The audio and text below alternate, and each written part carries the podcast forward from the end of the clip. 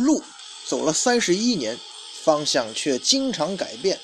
头发不再全是黑色，内心却仍是匆匆那年。酒四十八度，但每句醉话都是肺腑之言。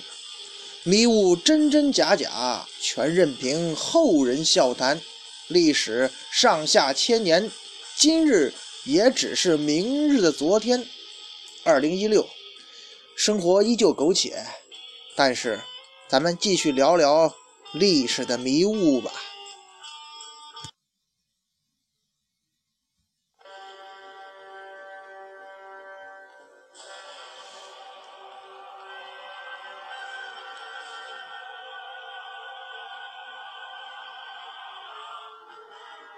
一壶浊酒论古今，笑谈历史风云。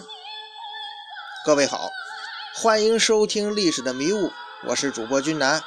说水浒道好汉，今天咱们书接前文喽。上一回啊，咱们呢聊聊那位呃石将军石勇。这哥们儿吧，没没有定场诗，在《水浒传》中呢，属于是配角中的配角。他的出场呢，目的是配合宋江大哥演一场戏。当然了，石勇在他生命的最后时刻，还是体现了自己好汉的一面。为了救自己的交情并不是那么深的兄弟李云，青岩湖李云哈，那个把自己命给搭上了。那么今天呢，按照咱们倒叙的原则，就该讲。石勇，这个排名在他之上那一位头领了。那么要说谁呢？嘿，这回啊，再回到老规矩了，那就是先来一首定场诗吧。相扑丛中人尽伏，拽拳飞脚如刀毒。烈性法师如山倒，交挺从来没面目。嘿嘿，谁呀？就是这地恶星，人称没面目的焦挺。地恶星啊，恶就是善恶的恶。这个焦挺是梁山排名第九十八位的头领，乃是十七员步军将校之一呀。这地恶星哈，咱们说这恶这个字儿吧，不算是好字儿哈。那么这个他叫地恶星，是因为他很凶恶呢，还是说这人让人厌恶呢？焦挺啊，这相貌哈，确实看上去很凶恶，面目可憎。但是啊，咱们要说明一点哈，这地恶星啊，还说的还真不是他呢相貌，哎，而是说呀，这人吧，脾气品行有点问题，别人呢都厌恶他。没面目是焦挺的绰号，这什么意思呢？焦挺自个儿啊也给出答案了，平生最无面目。到处投人不着，哼，山东河北都叫俺做没面目焦挺。简单来讲吧，由于这这哥们儿哈小焦啊，他这个脾气性格不太好，什么事儿吧都不太讲情面。哎，前面咱我反复说一件事哈，什么是江湖啊？江湖就是人情世故。你这一不讲情面的交挺，你本事也不是多么大，梁山排名属于下流吗？下游哈不是下流，就是说他他本事不是很大，而且呢又不太讲人情世故，那这样的人在江湖上自然就难混呐，所以就没有朋友，也没有人愿意收留他，那结果只能是四处游荡了。可是这就有问题了啊，这焦挺啊，他为什么这么不讲情面呢？咱说，是因为说他像那包公啊包拯那样，他刚正不阿。啊，被周围的群众不接受，是吧？这个，呃，就是说，什么众人皆醉我独醒，众众人皆浊我独清那种感觉吗？还是说这人天生就心里有缺陷，情商、智商都有点问题，跟周围人无法正常交流沟通，所以被孤立呢？这两个两种情况啊。那他之所以不被这江湖所容啊，呃，应该说是后一种情况，他自己有问题。没面目焦挺这人呢，是在书中第六十七回出现的。当时啊，黑旋风李逵跟这宋江怄气，私自下了梁山，要这个暗杀单廷圭、魏定国。半路上就遇到这位焦挺了，两人一言不合，大打出手啊。焦挺这人吧，拳脚功夫还挺厉害。江湖上大名鼎鼎的黑旋风李逵，居然在他手上是接连吃瘪呀，瞬间被摔倒两次。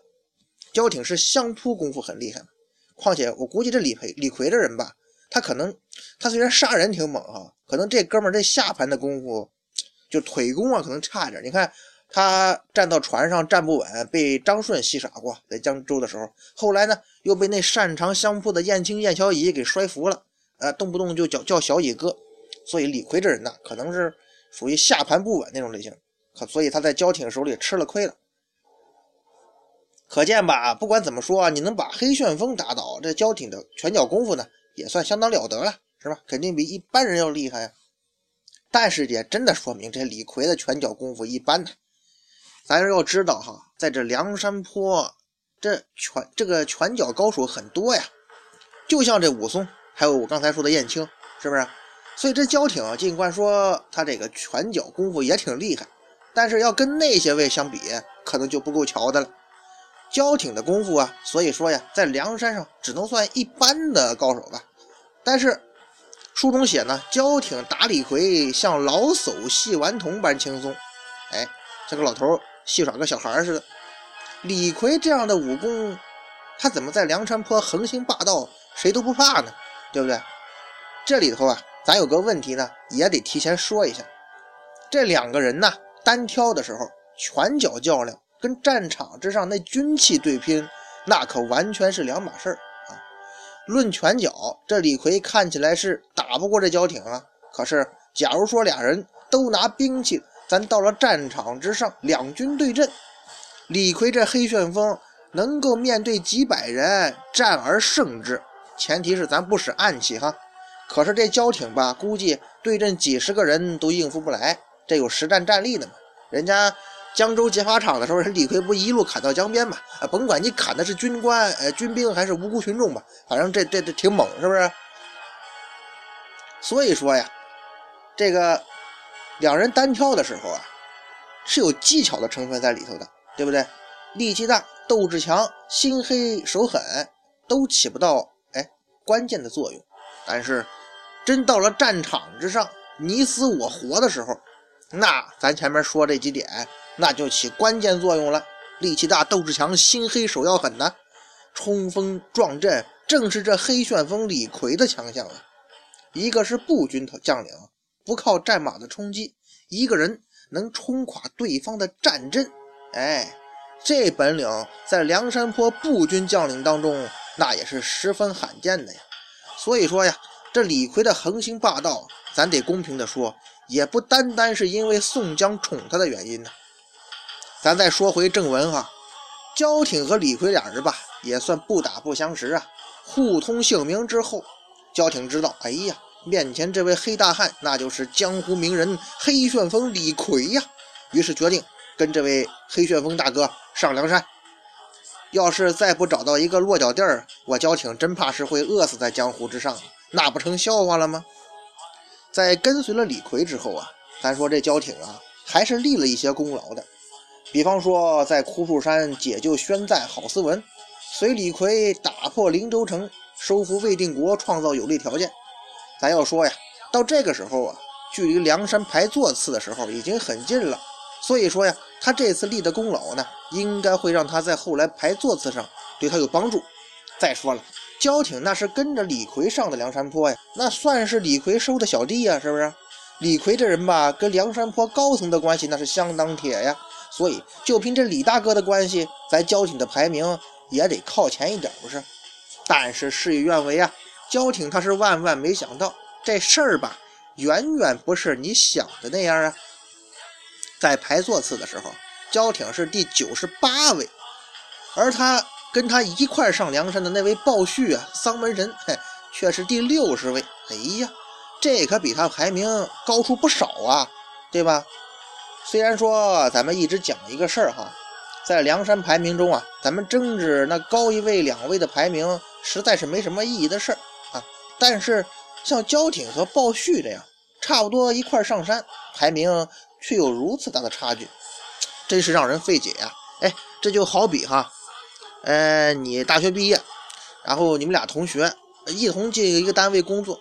然而仅仅半年之后吧，人家呢都当科长了，你呢或者或者更高吧，反正就是你们俩完全在两个阶层之上了，也没说对方比你工作什么出色很多，你是不是也会觉得郁闷呢？其实啊，焦挺跟鲍旭啊也类似这种关系吧。他们这个原因嘛，总结一下，可能有三种原因啊。首先，鲍旭这个人呢，那是枯树山的主人，对吧？人家归顺梁山，那是带着大量人马、各种器械投资的，人家算是呃带着股份投资的，是不是？这跟那到处耍光棍那焦挺，你比不了人家呀，人家有原始投资资本呢，是不是？第二呢，就是焦挺这个人吧，他自身有问题。他最大的问题呢，就是这他品行有问题啊，他对于任何事情都不太讲情面，哎，这在江湖之上混那可就要命喽，就没有人愿意跟他亲近了，不是？在梁山之上，这脾气暴躁的人呢，那是一抓一大把，梁山好汉嘛。可是人家至少还有那么一两个结得比较近的朋友，是不是？但是像这位焦挺这样的，来去光棍一条的，那还真不多。按说。那李逵是焦挺上山的介绍人呢，在梁山上应该处处提携这位小弟呀，包括那鲍旭，跟他一块上的梁山。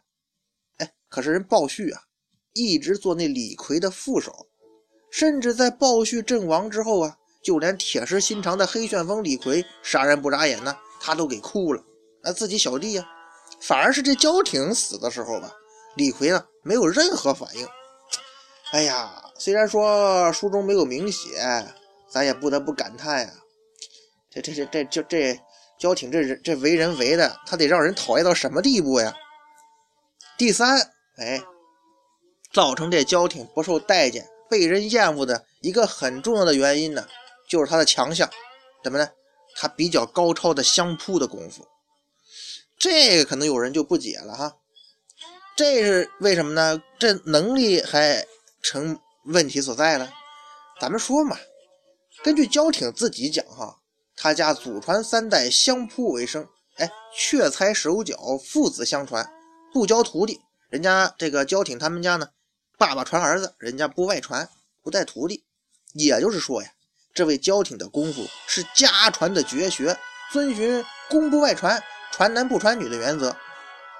在江湖上这样的事情很多呀，一般的武林世家呢也都这样。但是像焦挺家这样连徒弟都不传的例子可真不多，是吧？那这样很可能会造成什么呢？功夫失传呢？所以说，为了挖掘民间非物质遗产，避免功夫失传的事情发生，梁山坡高层也出手了，告诫这个焦挺啊：“哎呀，兄弟，别墨守成规了，要抛弃门第之见嘛。” 李小龙那一套嘛，把焦家的相扑绝技啊传授给山上的兄弟们呗。至少你传给李逵吧，是吧？人家挨了你摔，又带你上了山，那怎么着？你们俩，你传他传他几招也行啊。李逵现在跟山上超一流高手的差距太大了，是不是？这样可不好啊，这是要出问题的呀。那位说，这能有多大问题啊？哎，肯定要出问题啊，而且是政治问题。在宋江看来啊，李逵的安全。和李逵自身的武功，那肯定是个政治问题。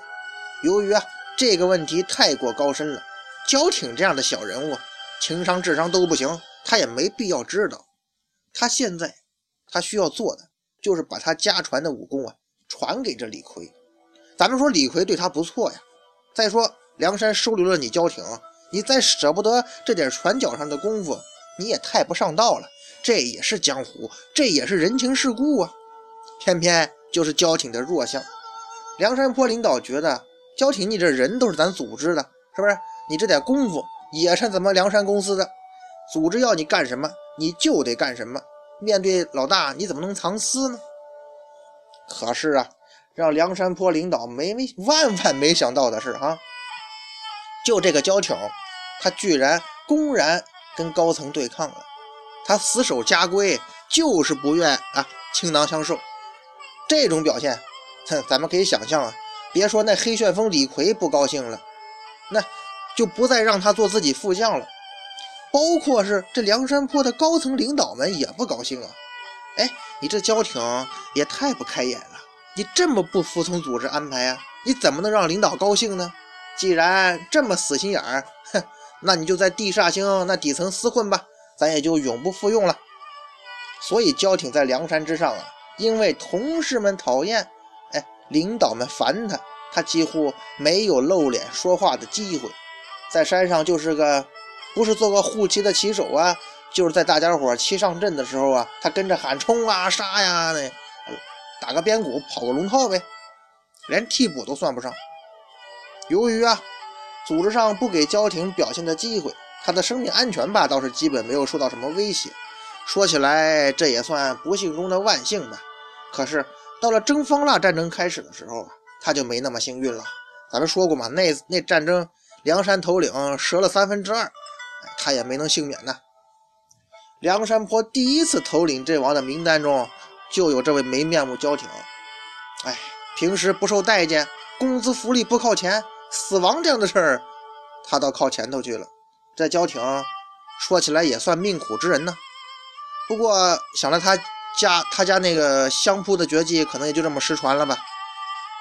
所以说，咱们今天焦挺应该是咱们讲说水浒道好汉以来。说的最少、用时最短的一位梁山好汉了吧？要说咱们评比这个英雄好汉哈，哎，说实在的，他实在是没有什么精彩表现，他也真的是连入围的资格都没有。咱们说过一句话哈，英雄好汉你毕竟是要靠行动来表现的，不是说你什么都不干，你在好汉群里扎个堆凑个热闹，你就也算好汉了，是不是？毕竟一个人不管是做英雄。还是当好汉，你还是要有事迹的呀，你得去做、去干、去拼、去奋斗啊！你瞎混，那是永远成不了什么英雄好汉的呀。